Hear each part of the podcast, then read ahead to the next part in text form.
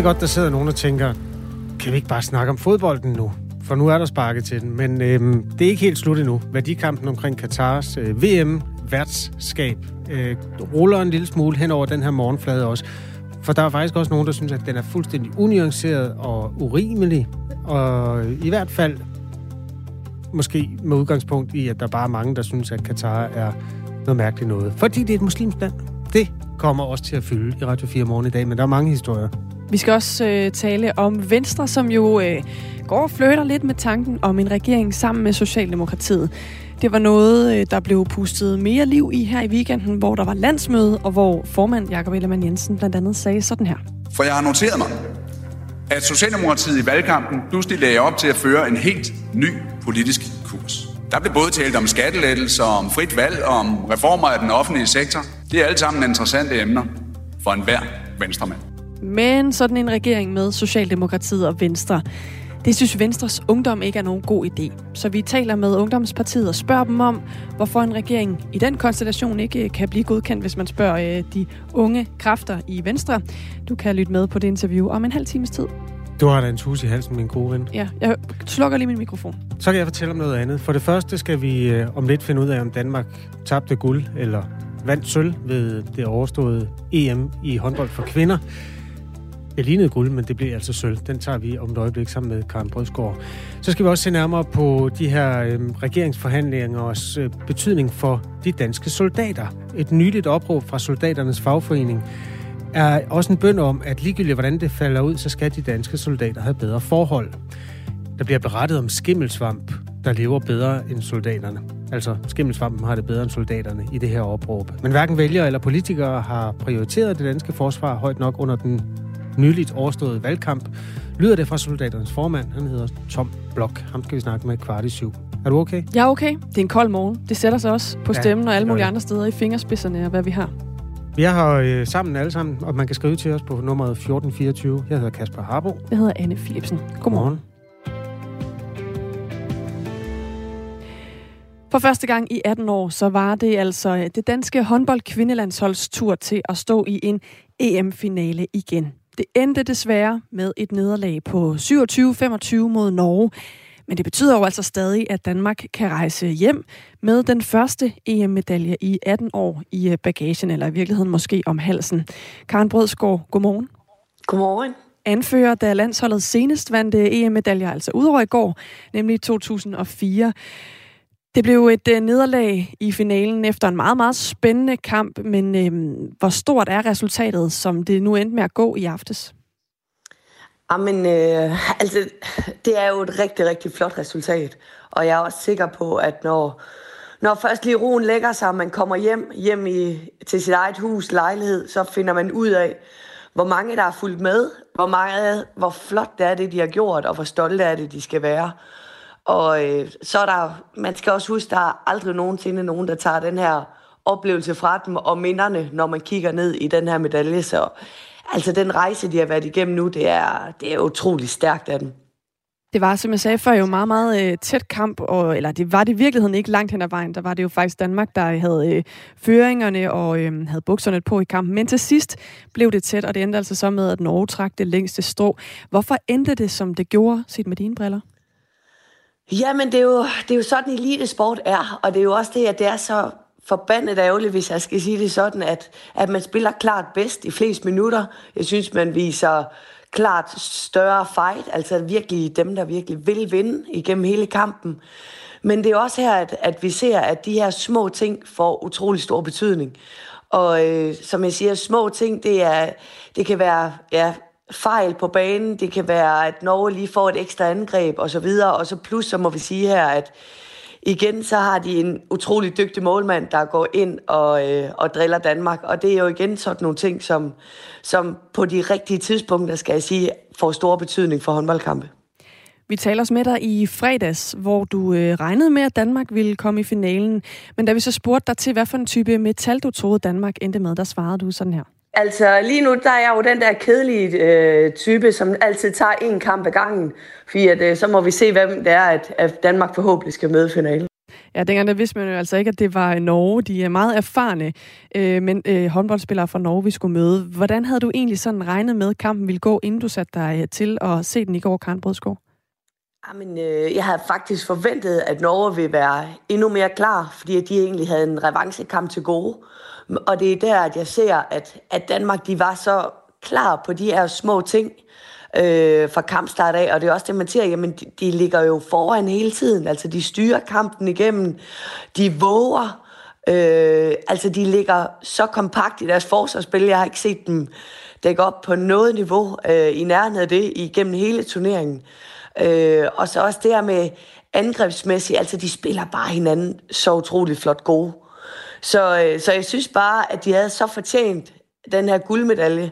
Men igen, altså en håndboldkamp var 2 gange 30 minutter, og øh, så må jeg tage hatten af for Norge for at bevare den her ro, for, for at bevare deres, skal man sige, ja, mange snakker om erfaring og sådan nogle ting, ja, og måske Danmark kommer til at ryste på, på hænderne i de sidste, de sidste minutter, men, men åh, jeg synes, øh, det finder vi aldrig ud af, men, men derfor må man godt sidde med, med en ævelse i dag, men stoltheden, den er der absolut.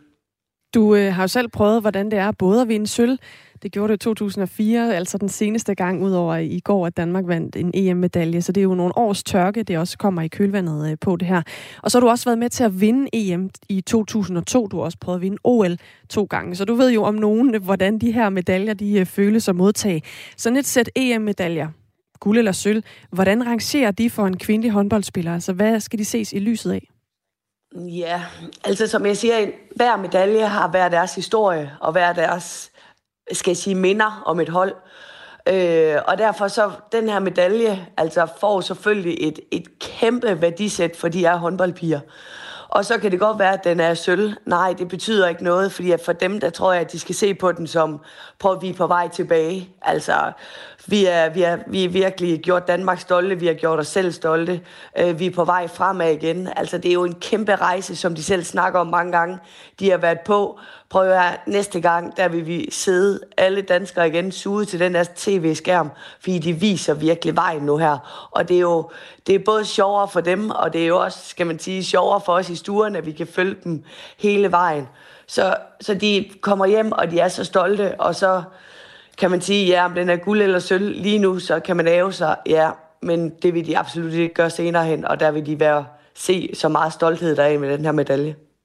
Og så er det jo netop spørgsmålet, hvad kan vi så forvente os næste gang? Fordi vi er jo også indrettet sådan, at når vi først har øh, haft det hold i finalen, så kunne vi godt tænke os, at det blev ved på den måde. Med det hold, øh, vi har lige nu, altså det kvindelandshold i håndbold, vi har lige nu, tror du så, der er en ny gylden æra på vej, i stil med den, du jo sådan set også selv var en stor del af i den øh, tid, du spillede? Ja, altså det tror jeg absolut. Altså jeg synes virkelig, der er skabt en, en, en grobund for det her øh, damehåndbold i Danmark i øjeblikket.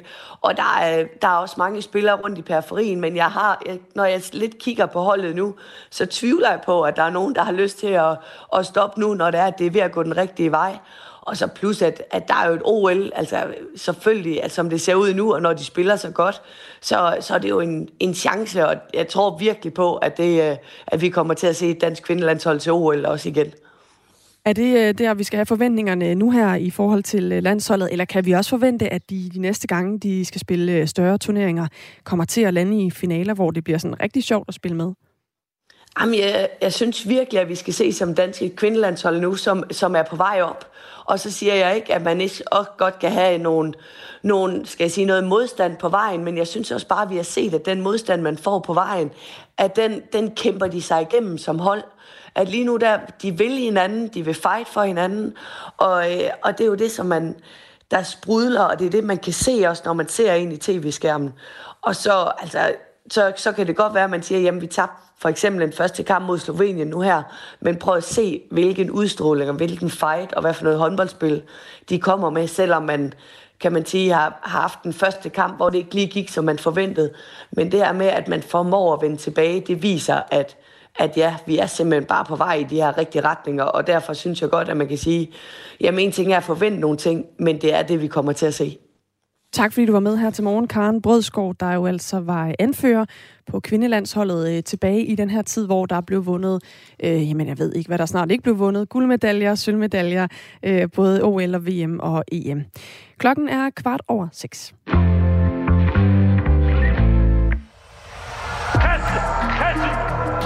De blev født ud af kaos. Men blev den største politiske bevægelse i nyere tid. Og navnet, det er Dansk Folkeparti. En succes bygget på ekstrem topstyring. Jeg vil have Martin ud af Christiansborg. Jeg kan ikke finde mig i det der mere. Få hele historien om Dansk Folkeparti i podcasten Storhed og Fald. Du finder alle afsnit i Radio 4's app. Radio 4 taler med Danmark. 450.000 kroner. Så meget skal 29 overlevende og pårørende efter katastrofen på Scandinavian Star have, hvis deres krav om godtgørelse øh, bliver imødekommet. Det er et, øh, et krav, der bunder i, at Søfartsstyrelsen ikke førte den kontrol, som man burde forud for ulykken. Det her det er en historie, som politikken har, og det her det sker jo altså efter, at den juridiske rapport, der blev bestilt af Erhvervsministeriet for længe siden, den kom for to måneder siden og konkluderede, at Søfartsstyrelsen skulle have kontrolleret Scandinavian Star, inden katastrofen skete i 1990. Der var 159 mennesker, der døde ved ulykken. Søfartsstyrelsen har gennem alle årene ellers fastholdt, at det ikke var styrelsens ansvar at foretage en kontrol af skibet, inden øh, den her brand skete, fordi øh, Scandinavian Star sejlede under Bahamas flag. Det kommer altså øh, frem i rapporten, det burde man have gjort alligevel.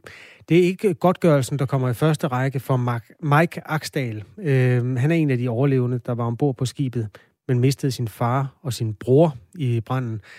Han er også en af de 29, som nu kræver en godtgørelse fra staten. For mig er, er det jo ikke pengene, der er vigtigt. Det, der er vigtigt for mig, det er jo en anerkendelse øh, af, at øh, Søfartsstyrelsen og Erhvervsministeriet så indrømmer, eller regeringen så indrømmer, jamen vi begik en fejl, og det må vi så kompensere for.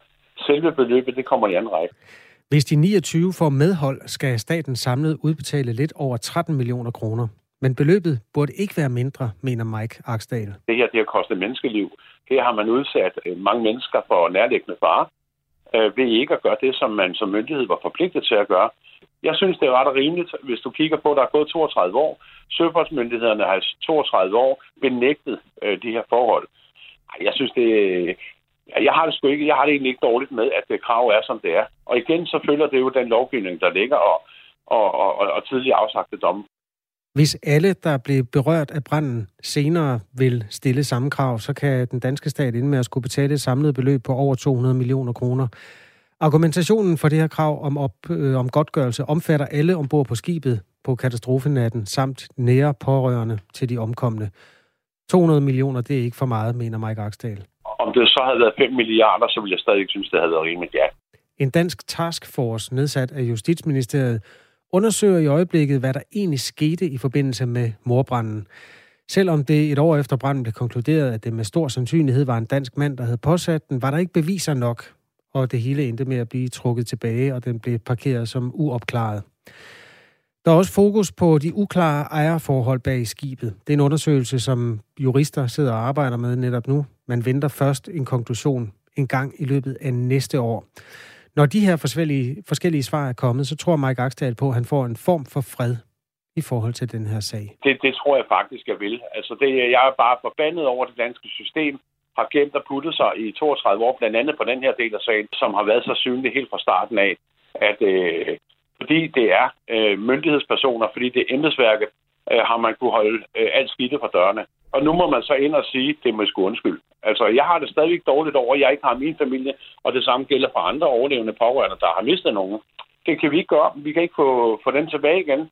Altså, vi kan heller ikke sætte nogen i spjæle for det, der er sket. Men øh, jeg synes, det er vigtigt, og en øjenåbner også i forhold til fremtiden, at myndighederne skal være meget mere strikse med de ansvar, som de påtager sig. Siger altså Mike Aksdal, som er en af de 29, som står bag det her øh, krav om økonomisk godtgørelse. Mike Aksdal, der mistede sin far og sin bror, der ligesom ham arbejdede som håndværker på Scandinavian Star. Vi har forsøgt at få fat på Erhvervsministeriet og den fungerende erhvervsminister Simon Kollerup, men fra Socialdemokratiets pressetjeneste, der lyder det, at Socialdemokratiet ikke har mulighed for at kommentere på sagen. Vi har også ragt ud til Søfartsstyrelsen for en kommentar, men vi har ikke hørt noget fra dem. Vi prøver øh, fortsat at få advokat Mads Pramming med. Indtil videre er det ikke lykkedes at få hul igennem til ham. Mads Pramming er jo altså advokaten, der tit tager de der meget principielle, svære sager. Han har også ført på vegne af nogen. Var det ikke øh, Godhavnsdrengene? Jo, nogle af de øh, større øh, sager, der har været i den her sådan, lidt samme kategori i virkeligheden. Øhm, han har ikke svaret nu, vi håber at få ham med. Og så skal vi øhm, også tale lidt senere med Søren Søndergaard, der er medlem af Folketingets følgegruppe for Scandinavian Star og medlem af Enhedslisten. Han er med klokken kvart i otte om den her sag. Lige nu er den 20 minutter over 6. Du hører Radio 4 morgen. Så kom fodbolden da trods alt i gang, og de første par mål blev scoret i aftes og set af mange millioner mennesker verden over. Men ellers har VM i fodbold i Katar været vestlige mediers fælles boksebold. Det har det i virkeligheden været i 12 år, siden Katar blev tildelt værtskabet, eller købte værtskabet, vil nogen sige, i 2010. Kritikken af værtslandet er langt hen ad vejen berettiget, men det hele er ikke så sort-hvidt, mener Janni Fanny, undskyld, Erskov øh, Madsen, der er phd studerende ved DIS, altså Dansk Institut for Internationale Studier, øh, med særlig fokus på golflandene. Godmorgen, Fanny. Godmorgen. Det kunne være dejligt lige at få lidt nuancer ind i denne her. Altså, hvad mener du, når du siger, at det ikke er så sort-hvidt, som det har været fremstillet i nogle vestlige medier? Jamen først og fremmest så øh, øh, er det jo vigtigt at sige, at de her forhold omkring øh, særligt migrantarbejdere, som er det, der er, har fyldt rigtig meget i mediedækning, de er virkelig forfærdelige. Øh, og der er det meget berettiget med den kritik, der har været, og det skal vi også fortsætte med. Øh, samtidig så, øh, så har der også været lidt en tendens til, at man har for det første sat alle de her lande sammen som øh, i golfen som, som en, altså Saudi-Arabien, Emiraterne, Katar, som alle sammen har en arbejdsmarkedsstruktur, hvor de har en stor afhængighed af øh, migrantarbejdere. Øh, og, og der er faktisk stor forskel på, hvordan migrantarbejderne har det, og der er sket væsentlige forbedringer i Katar, særligt siden at de fik øh, tildelt eller købt sig til det her øh, VM. Og, øh, og de reformer, har faktisk øh, en stor påvirkning på øh, migrantarbejdernes liv. Øh, så, så der sker noget, på trods af også, at de så ikke bliver implementeret i høj nok øh, grad. Men det, som, øh, som jeg synes, de nuancer, jeg særligt synes øh, mangler, for det første har vi set øh, øh, forkerte tal florere, men der har også været en uproportionel øh, dækning. Jamen for eksempel har der været øh, tal omkring øh, antallet af døde migrantarbejdere, som har været misvisende, som simpelthen har været nogle tal, som har dækket øh, ikke kun ulykker, men som har dækket en naturlig, hvad kan man sige, den naturlige død af øh, blandt alle de her øh, millioner migrantarbejdere, som er i Katar. Øh, så på den måde, hvis man bruger de forkerte tal øh, til at illustrere øh, et, øh, øh, så får man bare simpelthen et forkert billede. Lad os lige få det rigtige tal så. Særligt i de det mest øh, brugte tal, det ja, har været 6.000, og nogen har sagt 6.700. Øh, det er mest den britiske ja, avis The Guardian, der har lavet det grundige stykke arbejde. Det er så inklusiv nogen, der er døde af tyfus, eller hvad de nu har fået i de der sådan, ikke så gode steder, ja, de har boet. Og også naturligt naturlig dødsårsager, når, man, når der er 2,3 øh, øh, millioner migrantarbejdere i Katar, som der er, så vil der jo være mange forskellige typer dødsfald. Øh, og, og der er det virkelig øh, vigtigt for at netop også at få, få dirigeret den her kritik det rigtige sted hen, at vi så også har de rigtige tal. Øh, men, men noget andet, en, en anden nuance, som der også mangler, øh, mener jeg i det her, det er altså også et fokus på, hvorfor det er, at de her arbejdsmarkedsstrukturer er, som de er. Fordi det faktisk på grund af de her migrantarbejdere, øh, som har været en central del af hele øh, olieindustrien og gasindustrien i golfen, at vi i Vesten har haft så billig adgang til det høje forbrug, som vi har.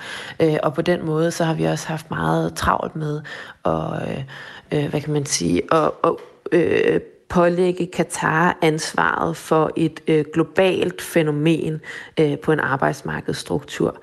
Og, øh, og, og på den måde, så, så er det her altså også noget, nogle, en diskussion, vi bliver nødt til at, at tage.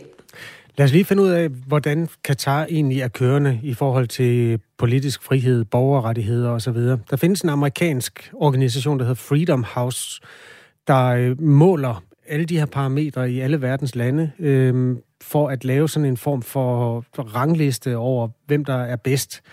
Jeg kan sige, at der er flere lande, der rammer 100 øh, på en skala fra 1 til 100. Det er øh, Finland og Sverige, så vidt jeg husker. Danmark ligger på 97. USA, som altså er det land, hvor den her organisation holder til, ligger på 83. Katar ligger på 25. Det vil man sige sådan på jævn dansk. Det er i forhold til de her rettigheder ikke et særligt godt land. Er du enig i det?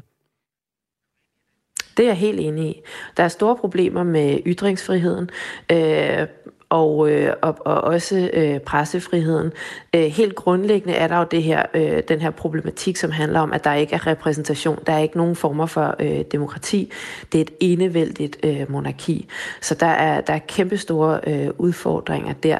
Øhm, og, øh, men, men det, som, øh, det som, som, som vi også lidt glemmer at fremhæve i, i, det her, øh, i det her mediedækning, det er, når vi, når vi i de vestlige medier bruger begreber som sportswashing, så er det enormt unuanceret, fordi at øh, det her det handler ikke kun for Katar om at, øh, at, at vaske et image af en autoritær stat øh, ren. Altså netop de her problematikker, som du helt retmæssigt peger på. Det her handler om noget meget bredere. Det handler om at diversificere deres økonomi væk fra afhængigheden af naturgas og olie det handler om øh, at investere i andre sektorer, og også om at tiltrække øh, udenlandske investorer til landet og tiltrække øh, turister. Så, så, øh, så hvis man kun ligesom kalder det her sportswashing, så mangler man rigtig mange nuancer i, hvad det her VM i virkeligheden også symboliserer. Og, øh, og vi øh, ser jo i højere og højere grad, hvordan de her, særligt de her meget naturressourcerige øh, øh, golfstater investerer meget bredt. Både øh, Katar, Saudi-Arabien, Emiraterne har også gjort det igennem mange årtier med Dubai øh, som forgangsland i den her model. Mm. Altså så, så, så misser vi simpelthen, øh, hvis vi kun har fokus på, at det her handler om at vaske et image rent, så misser vi simpelthen, hvad det er for en udvikling, der også er på vej, som også handler om, at de her lande i høj grad også investerer i andre lande. Altså vi kan jo se i Paris øh, ejer Katar øh, flere, øh, flere ejendomme, end øh, de parisiske myndigheder gør. Mm. Øh, og på den måde er der altså nogle vigtige strukturelle ændringer og, og udviklinger her, som vi overser. Vi har to minutter tilbage, Fanny Erskov Madsen. Øhm, for det første vil jeg lige sige, hvis nu folk sidder og tænker, hvordan klarer de andre mellemøstlige lande sig, så er øh, Katar faktisk øh, topscorer på de kanter, øh, altså med en score på 25 ud af 100 mulige point. Bahrain og Saudi-Arabien, øh, Forenede Arabiske Emirater, Oman, Yemen ligger alle sammen lavere. Nogle ligger meget lavere end de 25. Så det, det er jo en del af aspektet også. Øh, vores lytter Jesper, han ja, skriver til os... Nej, men det, det kan vi ikke nå at, at tale om, fordi vi skal lige have sms'en fra Jesper. Han skriver, de migranter, der har det bedre, det drejer sig om de arbejdere, der er på faste arbejder i landet, øh, der har mindste løn ved lov. Det har ikke noget at gøre med de migrantarbejdere, der lavede de stadions, påpeger Jesper. Og der kan man jo stille det spørgsmål. Det var først i 2020, at de fik afskaffet det her kafala-system, øh, som er det meget kritiserede system, slavelignende vil nogen kalde det. Var det ikke lidt sent i forhold til al den kritik, der har været? Jo, bestemt.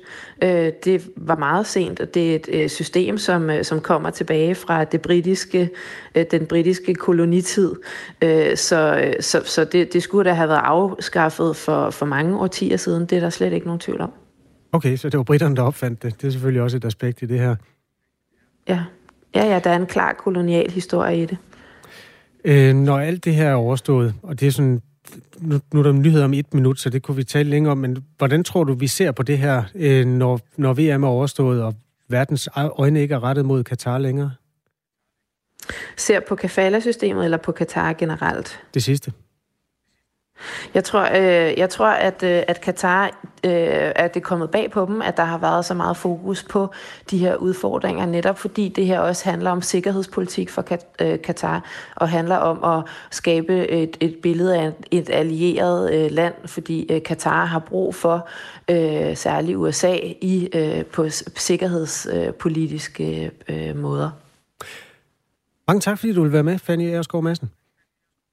Velbekomme. Ph.D.-studerende ved øh, Dansk Institut for Internationale Studier og Roskilde Universitet, altså med fokus på de her golflande.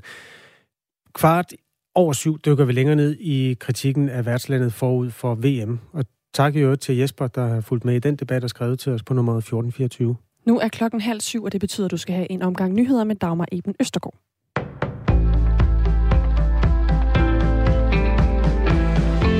Danmark spillede bedst ved aftenens EM-finalekamp i kvindernes håndbold, siger Karen Brødsgaard, der var anfører, da landsholdet senest vandt EM-medaljer i 2004.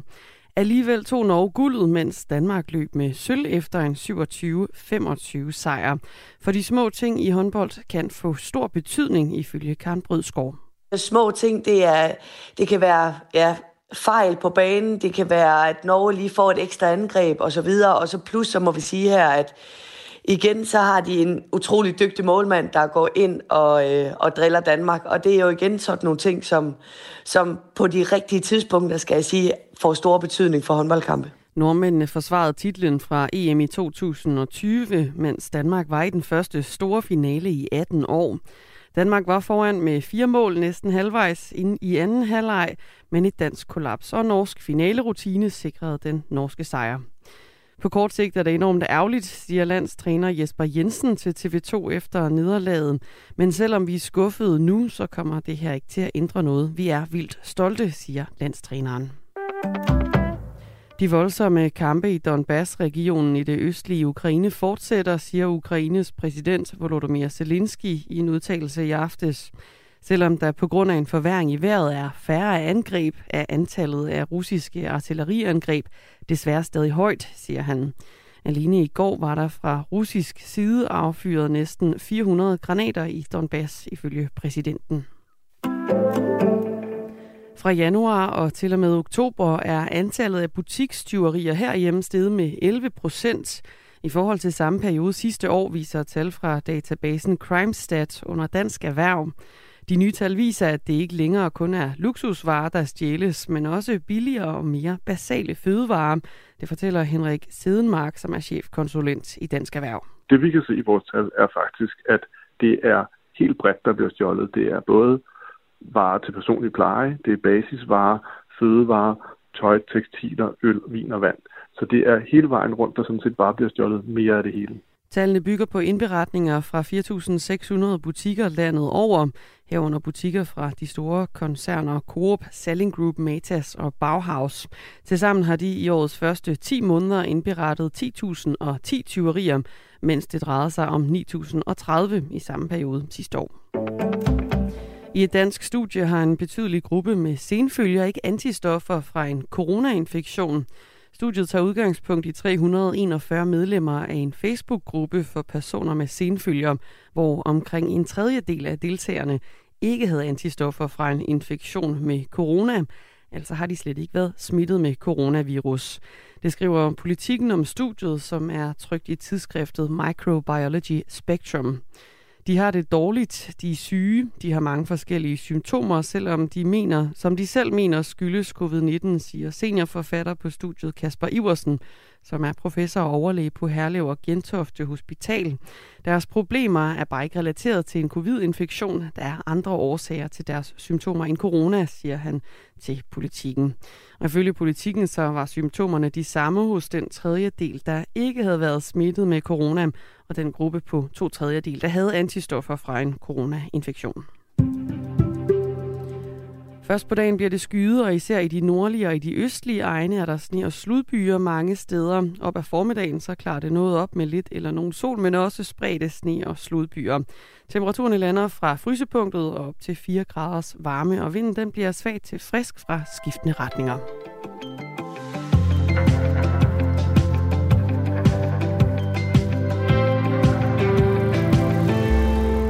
Godmorgen og velkommen til øh, Radio 4, den her mandag, som hedder den 21. november. Anne Philipsen og Kasper Harbo er værter i dag.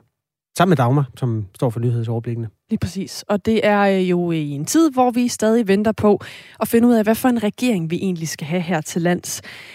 Det skal ikke være øh, sådan umiddelbart en mellem Venstre og Socialdemokratiet, i hvert fald ikke, hvis man spørger Venstres ungdom i weekenden, der var der årsmøde i, for Venstre i øh, løbet af dagene, og der åbnede formand Jakob Ellemann Jensen ellers for muligheden for at gå i regering med Socialdemokratiet.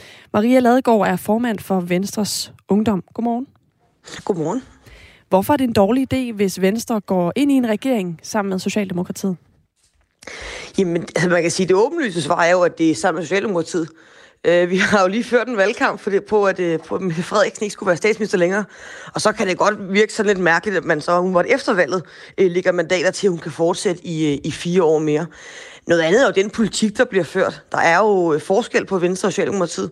Øhm, og derfor skal man være meget varsom med at, øh, at gå sammen med nogen, man er meget uenig med. I hvert fald i politik. Men hvis man skal tro øh, din formand, så er de, ja, i hvert fald formanden for Moderpartiet, så er der ikke så meget øh, forskel, som der har været. Han sagde i hvert fald på årsmødet i weekenden, at Venstre kan gå i med i en regering med Mette Frederiksen som statsminister, hvis Socialdemokratiet er klar til at lave de reformer, som Venstre mener er nødvendige. Vi skal lige høre et klip her. For jeg har noteret mig, at Socialdemokratiet i valgkampen pludselig lagde op til at føre en helt ny politisk kurs. Der blev både talt om skattelettelser, om frit valg, om reformer af den offentlige sektor. Det er alle sammen interessante emner for enhver venstremand. Og derfor er det naturligt at følge op på mulighederne for et samarbejde. Uanset om det bliver med Venstre i regering eller med Venstre i opposition. Maria Ladegaard, har øh, Jakob Ellemann Jensen ikke en pointe her, at Socialdemokratiet kan have rykket sig, også i de her forhandlinger, så meget, at der faktisk er øh, kommet tættere øh, bånd imellem, hvad Venstre står for, og hvad Socialdemokratiet står for? Jamen, altså, man kan sige, selvfølgelig kan de have rykket sammen, men altså, jeg, jeg, skal, jeg skal godt nok se det, før jeg tror det, at, øh, at Socialdemokraten er blevet, er blevet venstremand. Særligt fordi Mette Frederiksen jo ikke er en kvinde, der sådan lader sig rykke særlig meget øh, ud af den kurs, hun har sat. Men altså, med det sagt, det, jeg afviser ikke, at der kan være en situation, hvor Socialdemokratiet har adapteret al Venstres politik, og derfor laver et regeringsgrundlag, som vi kun kunne drømme om, så kan der jo godt være et tilbud, der simpelthen er for godt til øh, at sige nej til. Men jeg har øh, endda meget svært ved at forestille mig, at det, er, at det er sådan et tilbud, der kommer til at ligge på bordet. Og så skal man være varsom med ikke at gå i regering, fordi det kunne være sjovt, øh, men stå fast på, på det, man mener. Men det er jo også sådan, at øh, der ikke lige nu er den store sandsynlighed for en borgerlig regering. Så er det ikke en god idé at gå i regering med Socialdemokratiet og så få meget mere indflydelse? Jamen det kommer jo an på, hvor meget indflydelse man får. Altså nu har vi gået rundt i Herning og sagt prisen på grisen hele weekenden, og det er næsten blevet sådan lidt komisk øh, i, i antal. Men ikke desto mindre, så er det jo politik. Altså vi er her jo ikke for at tage til landsmøder i Herning og have jakkesæt på. Øh, vi er jo, fordi vi godt kunne tænke os indflydelse, og derfor, altså jeg vil sige, hvis man nu får en rigtig god aftale, så er det en god idé. Men jeg synes også, man skal være øh, overveje meget, om de vælgere, der har stemt på Venstre, har stemt på Venstre, fordi de ønskede, at vi skulle i regering med Socialdemokratiet, eller de ønskede, at vi primært skulle være statsministerparti, og sekundært være en, øh, en stærk og kritisk opposition. Øhm, så, så, det, så, så selvom, selvom noget er bedre end noget andet, så betyder det ikke, at man som parti skal lægge stemmer til. Vi taler altså med Maria Ladegaard, der er formand for Venstres Ungdom, om øh, muligheden for, at de gamle arvefjender i dansk politik, Socialdemokraterne og Venstre, kan gå i regering sammen. Det har været forsøgt en gang tidligere, en gang i 70'erne. Den holdt i ni måneder eller sådan noget. Maria Ladegaard, ungdomspartierne er jo også sådan en form for frontsoldater i, i, i sådan en valgkamp, og der, der er virkelig noget arvefjendestemning, landskampstemning nærmest rød mod blå der. Øhm, helt reelt, altså hvis man nu kigger på forskellene mellem Venstre og Socialdemokraterne, altså der er også forskel på for eksempel Socialdemokraterne og radikale Venstre på nogle meget afgørende punkter. De kunne have slået på samme måde gennem alle årene. Det har de så ikke gjort, fordi de har ligesom haft mere brug for hinanden. Men er der ikke sådan noget, noget gammelt rituelt had, som måske ikke har så meget med politik at gøre? Øh, der er i hvert fald ikke, hvad man vil kalde det, havde i hvert fald nu en, en, en, sådan en, der lidt, du har ret, der er sådan lidt landskampstemning, uh, rituel stammedans, hvor vi står på hver vores side. Mm. Det er der klart også. Uh, men vi må også holde fast i, at den måde, Socialdemokratiet og Venstre betragter individet og staten, og den måde, de spiller sammen på, uh, hvad man, hvad man kan, skal lave lovgivning om, hvad man ikke skal lave lovgivning om, uh, hvem der har første ret til de penge, man tjener. Uh, der er nogle helt grundlæggende uh, forskelle. Nogle gange udmyndter det sig i noget politik, der er uh, tættere på hinanden, end sådan den ideologiske position, men vi bliver nødt til at være opmærksom på, at Socialdemokratiet har en helt anden øh, idé om, hvor meget staten den skal fylde. Øh, og i Venstre, der har vi jo simpelthen bygget et parti på, at staten skal fylde øh, ja, ja, ja, mindst muligt. Øh, så, så, det, så øh, jo, har vi, har vi måske nærmere på nogle områder? Ja, men vi ligger stadigvæk ideologisk set for langt fra hinanden. Hvis du spørger en amerikaner, så kan de ikke se forskel på Venstre og Socialdemokraterne. Jeg tror, de vil sige, at de er begge to kæmpe socialister. Man skal sjældent spørge amerikanerne. Ja, det er rigtigt nok. Maria Ladegaard, øh, hvis nu det her det bliver øh, fire år i opposition, altså hvis Venstre ikke går med, så har du en formand, der skal sidde og være en eller anden form for øh, central skikkelse i et meget broget, blåt øh, landskab. Øh, det kunne man jo godt forestille sig, at han har mindre lyst til, end at øh, gå i regering. Kan man ikke også godt frygte for, hvordan øh, jeres parti egentlig har det efter fire år mere, øh, på den måde, som det er jo splittet rimelig meget de sidste fire år? Jamen, jeg tænker, jeg tænker, hvis vi går i opposition, så tænker jeg ikke, målet er at gentage sidste tre et halvt års øh, hurlum hej. Øhm, jeg synes, Venstre står et helt andet sted i dag, end vi gjorde fra, fra de her tre et halvt år siden. Og så hører jeg jo til, øh, til, til den slags, der synes, at nogle gange kan det faktisk være meget godt at være i opposition. Fordi man har en hel masse tid til at finde ud af, øh, hvem man er som parti, og hvad man mener. Øh, udvikle noget, noget nyt tankegods. Og det tror jeg er noget, det Venstre har faktisk allermest brug for. Det er lige at finde sine, øh, sine egne fødder. Øhm, og som jeg også øh, sagde på landsmødet i weekenden, så finder man jo ikke sig selv i et nyt parforhold, øh, men nogle gange ved at være lidt alene og sætte sig ned og tænke sig lidt om. Og, og det tror jeg, at Venstre kunne have rigtig meget gavn af, også på lang sigt. Men der er jo også nogle mennesker, der har stemt på Venstre, fordi de gerne vil have, at den politik bliver udmyndtet. Og det er jo måske øh, nogle mennesker, der så kunne sige, men hvis nu der kom en øh, regering med Venstre også, måske sammen med Socialdemokratiet i det her tilfælde, så vil man kunne være sikker på at få mere igennem, for man er jo ikke garanteret øh, at få ret meget igennem, når man stiller sig i opposition. Jeg tror, vi kan være ret sikre på, at der er måske fem af de mennesker, der har stemt på Venstre, der har stemt på Venstre, fordi de gerne vil have Mette Frederiksen som øh, socialdemokrat. Og de fem har må have misforstået et eller andet. Altså, så, så, så de vil der stemme på Venstre, har bestemt på noget helt andet end, øh, end, end Mette Frederiksen. Og så må jeg sige, i valgkampen har man jo øh, sådan fra politisk hold lykkedes med at binde Øh, danskerne på ærmet, at hvis man skal samarbejde politisk, så skal det være i en regering. Øhm, og det er jo helt forkert. Der bliver jo lavet brede aftaler og forlig i Folketinget øhm, hele tiden. Og man kan sige, øh, nu har Mette Frederiksen nu rækt, øh, rækt hånden frem, og den mener jeg jo godt, man kan gribe samarbejdsmæssigt. Øh, der skal laves nogle store reformer. Vi står i mange store kriser, og derfor giver bredt samarbejde god mening. Men det betyder ikke, at man skal binde sig til masten med Mette Frederiksen i, i en regering de næste fire år. Og hvis Venstre så vælger at øh, følge dit råd og gå i en, øh, det, du kalder en stærk opposition, hvordan skal man så helt lavpraktisk gøre det, samtidig med, at man også får indflydelse, og man ikke kun står og råber over i det andet ringhjørne og eller fortæller det, man er utilfreds med?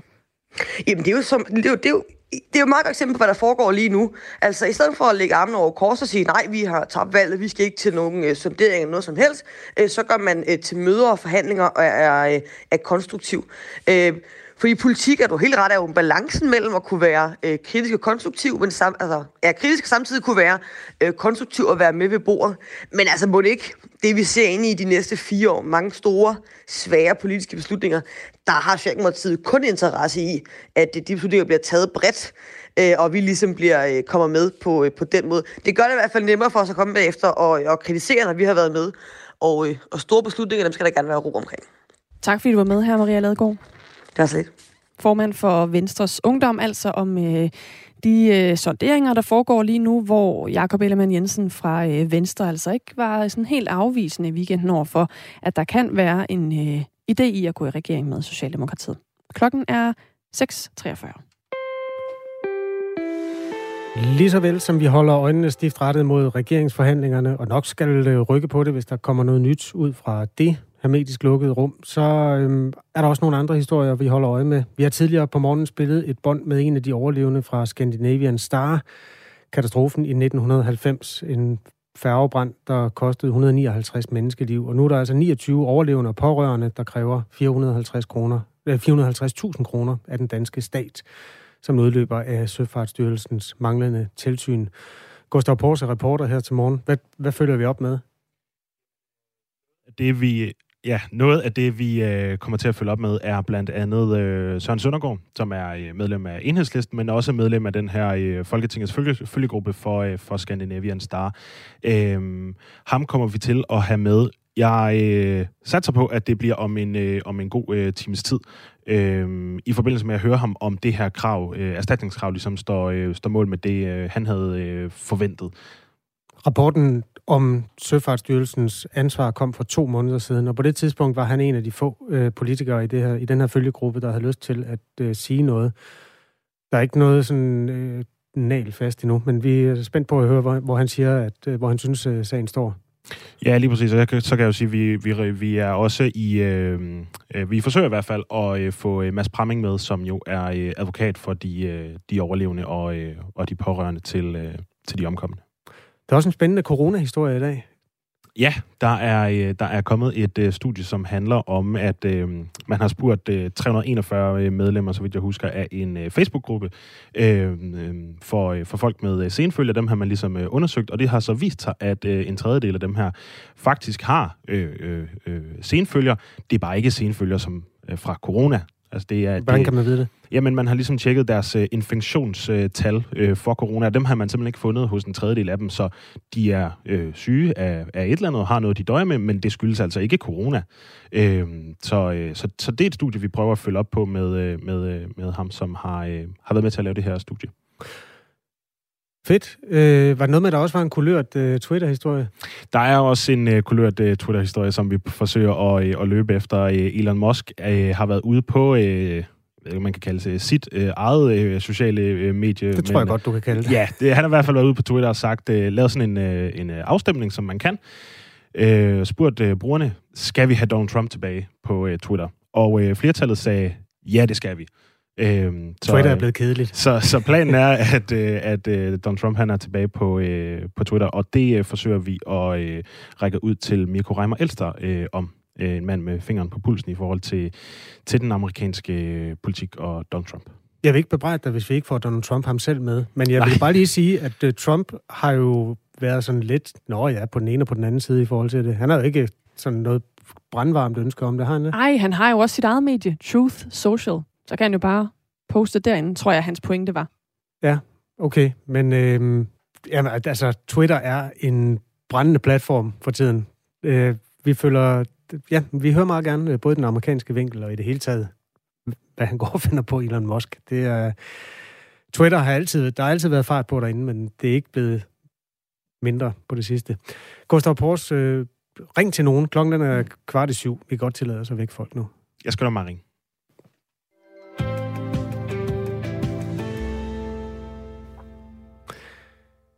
Regeringsforhandlingerne er som sagt i fuld gang. Øhm, ingen ved som endnu, hvor det ender, hverken i forhold til, hvem der kommer til at øh, indgå i regeringen, eller hvilken politik de kommer til at føre. Men i et nyligt opråb fra de danske soldaters fagforening kommer der en bønd til dem alle sammen om, at ligegyldigt hvordan det ender, så skal danske soldater have bedre forhold.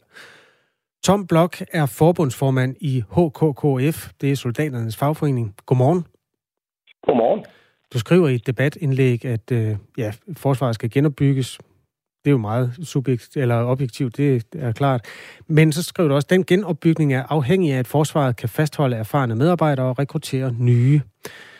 Øhm, siden februar i år, hvor Rusland invaderede Ukraine, har forsvarspolitik fyldt mere end normalt på dagsordenen. Men så kom der et folketingsvalg, og det var som om forsvaret forsvandt fra selvsamme dagsorden for at gøre plads til andre emner, der optog danskerne og politikerne mere.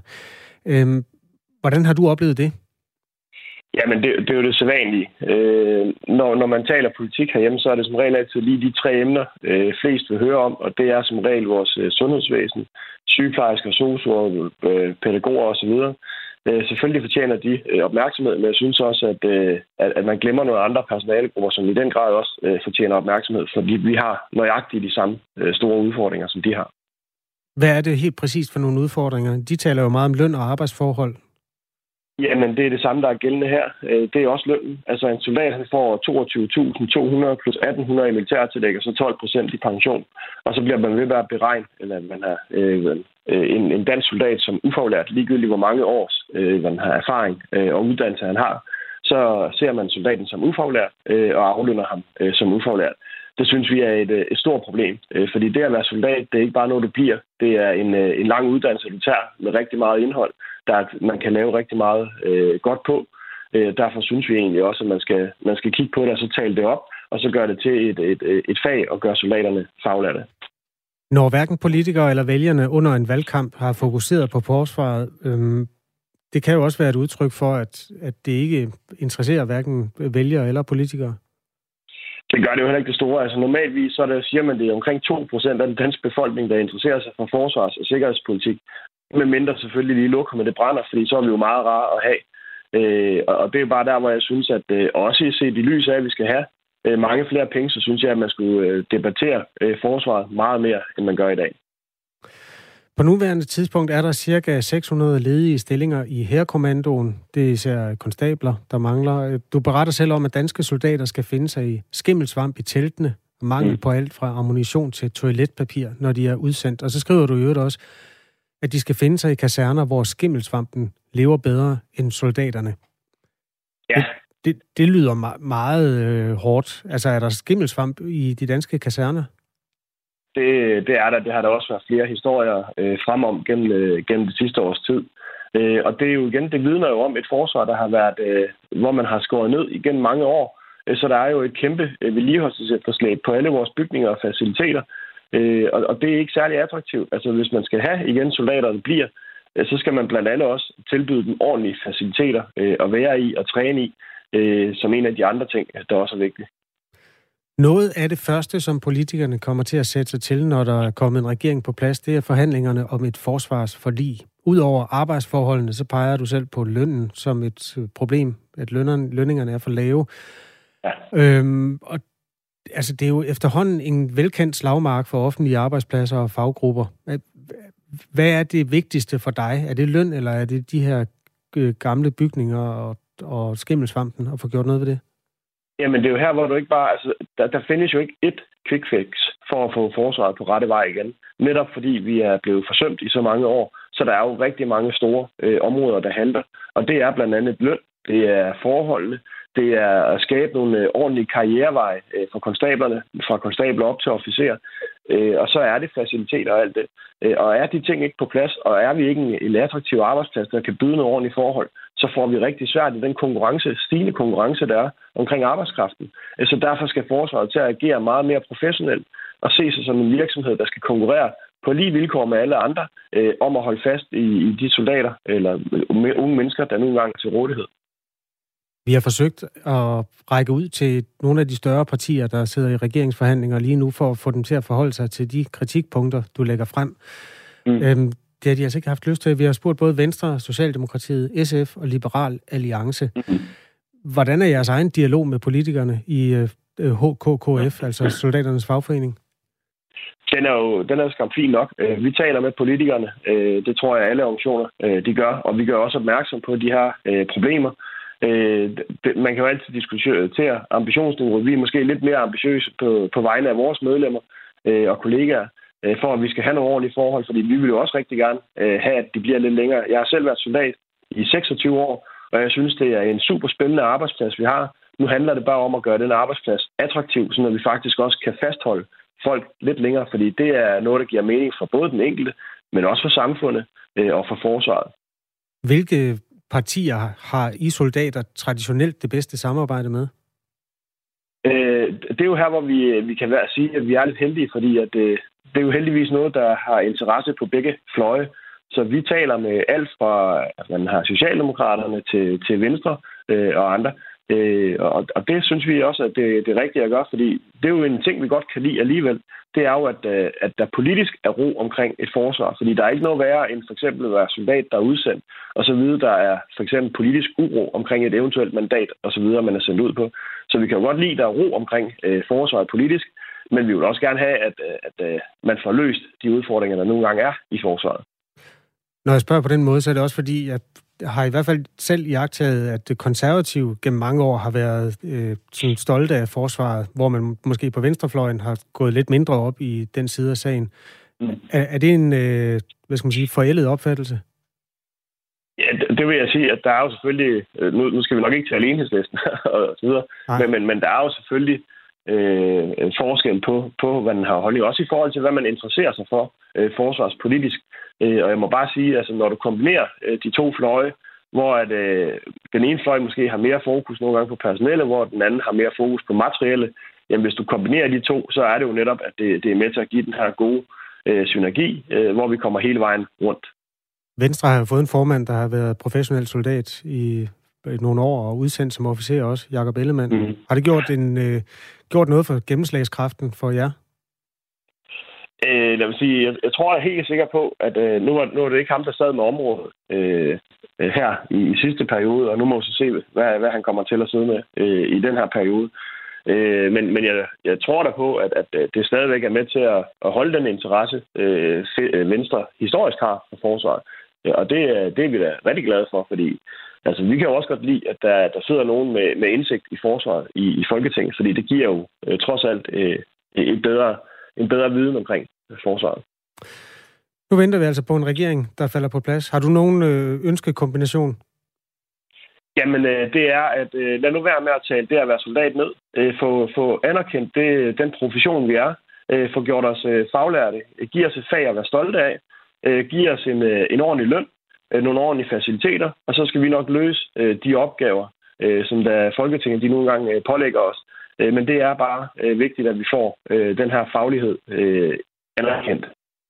I virkeligheden fiskede jeg også efter, om der var sådan en bogstavkombination af partier, som du synes, der skulle se at, at komme på plads nu? Ja, uha, det er jo et større puslespil, de har gang i derinde. Men, men ja, altså jo før vi kommer i gang øh, med en regering, øh, det er bedre, fordi så kan vi også komme i gang med de her øh, forlis, øh, den her, øh, forhandlinger. Fordi det er, det er vigtigt, ikke mindst i den situation, Europa er i, så er det vigtigt, at vi kommer i gang med at få sat fremtidens forsvar på plads. Tak fordi du var med, Tom Blok, forbundsformand i HKKF, altså øh, soldaternes fagforening, der glæder sig til, at regeringsforhandlingerne kommer til at munde ud i en regering. Her til morgen taler vi om øh, Venstres udgangspunkt for de her regeringsforhandlinger. Og en, øh, jeg ved ikke, om vi kan kalde det en fremstrakt hånd til Socialdemokratiet, men der foregår i hvert fald et eller andet imellem de her to gamle partier, som øh, måske kunne munde ud i en eller anden form for samarbejde. Det er der øh, fokus på, særligt fordi der var landsmøde i weekenden hos Venstre. Mm. Men noget, der også var øh, bemærkelsesværdigt på det landsmøde, det var, at øh, der var nogle øh, kommentarer målrettet Blå Blok fra Jakob Ellemann Jensen.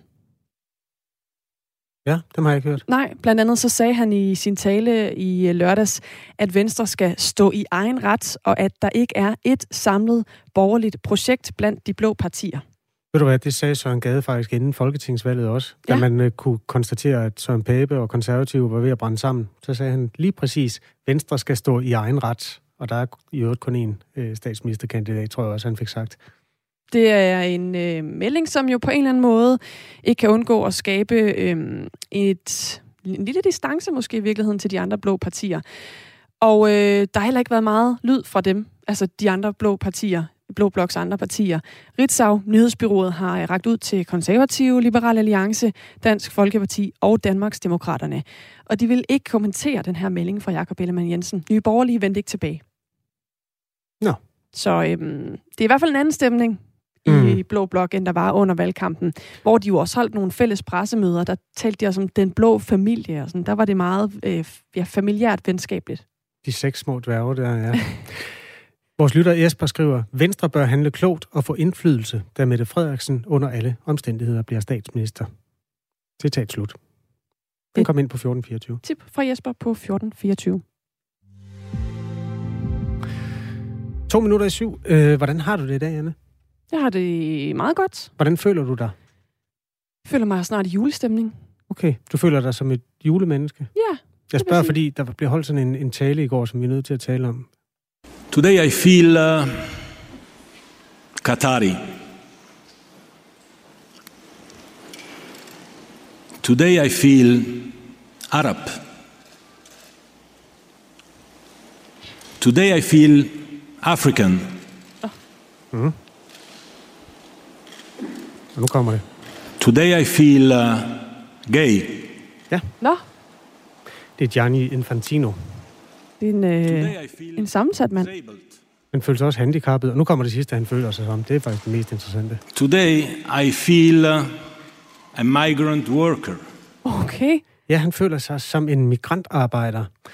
Øhm, jeg ved ikke, hvor jeg skal begynde. Øh, det ved folk, der kommenterer det heller ikke. Nej, altså, fortæl mig lige, hvad, hvorfor siger han det?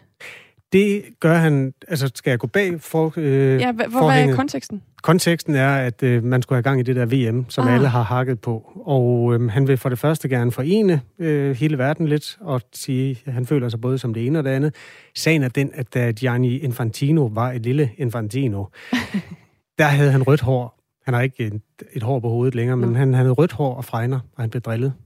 Så han ved godt, hvordan det er at blive diskrimineret og mobbet. Nå, så derfor ved han også, hvordan det er at være Migrantarbejder. migrantarbejder. Det ved han, fordi hans, Katari. han, ja, Katari, det ved jeg ikke, hvordan han ved. Men øh, hans forældre var migrantarbejdere, i, italienere i Schweiz. Så han ved øh, ting. Vi kan tage lidt mere Ej, af den tale tror lidt vi er nødt til senere. at dykke ned i. Ja, det gør Ja. vi om, ja, senere på morgenen. Først skal vi have nyheder her, hvor klokken er syv. Du lytter til Radio 4.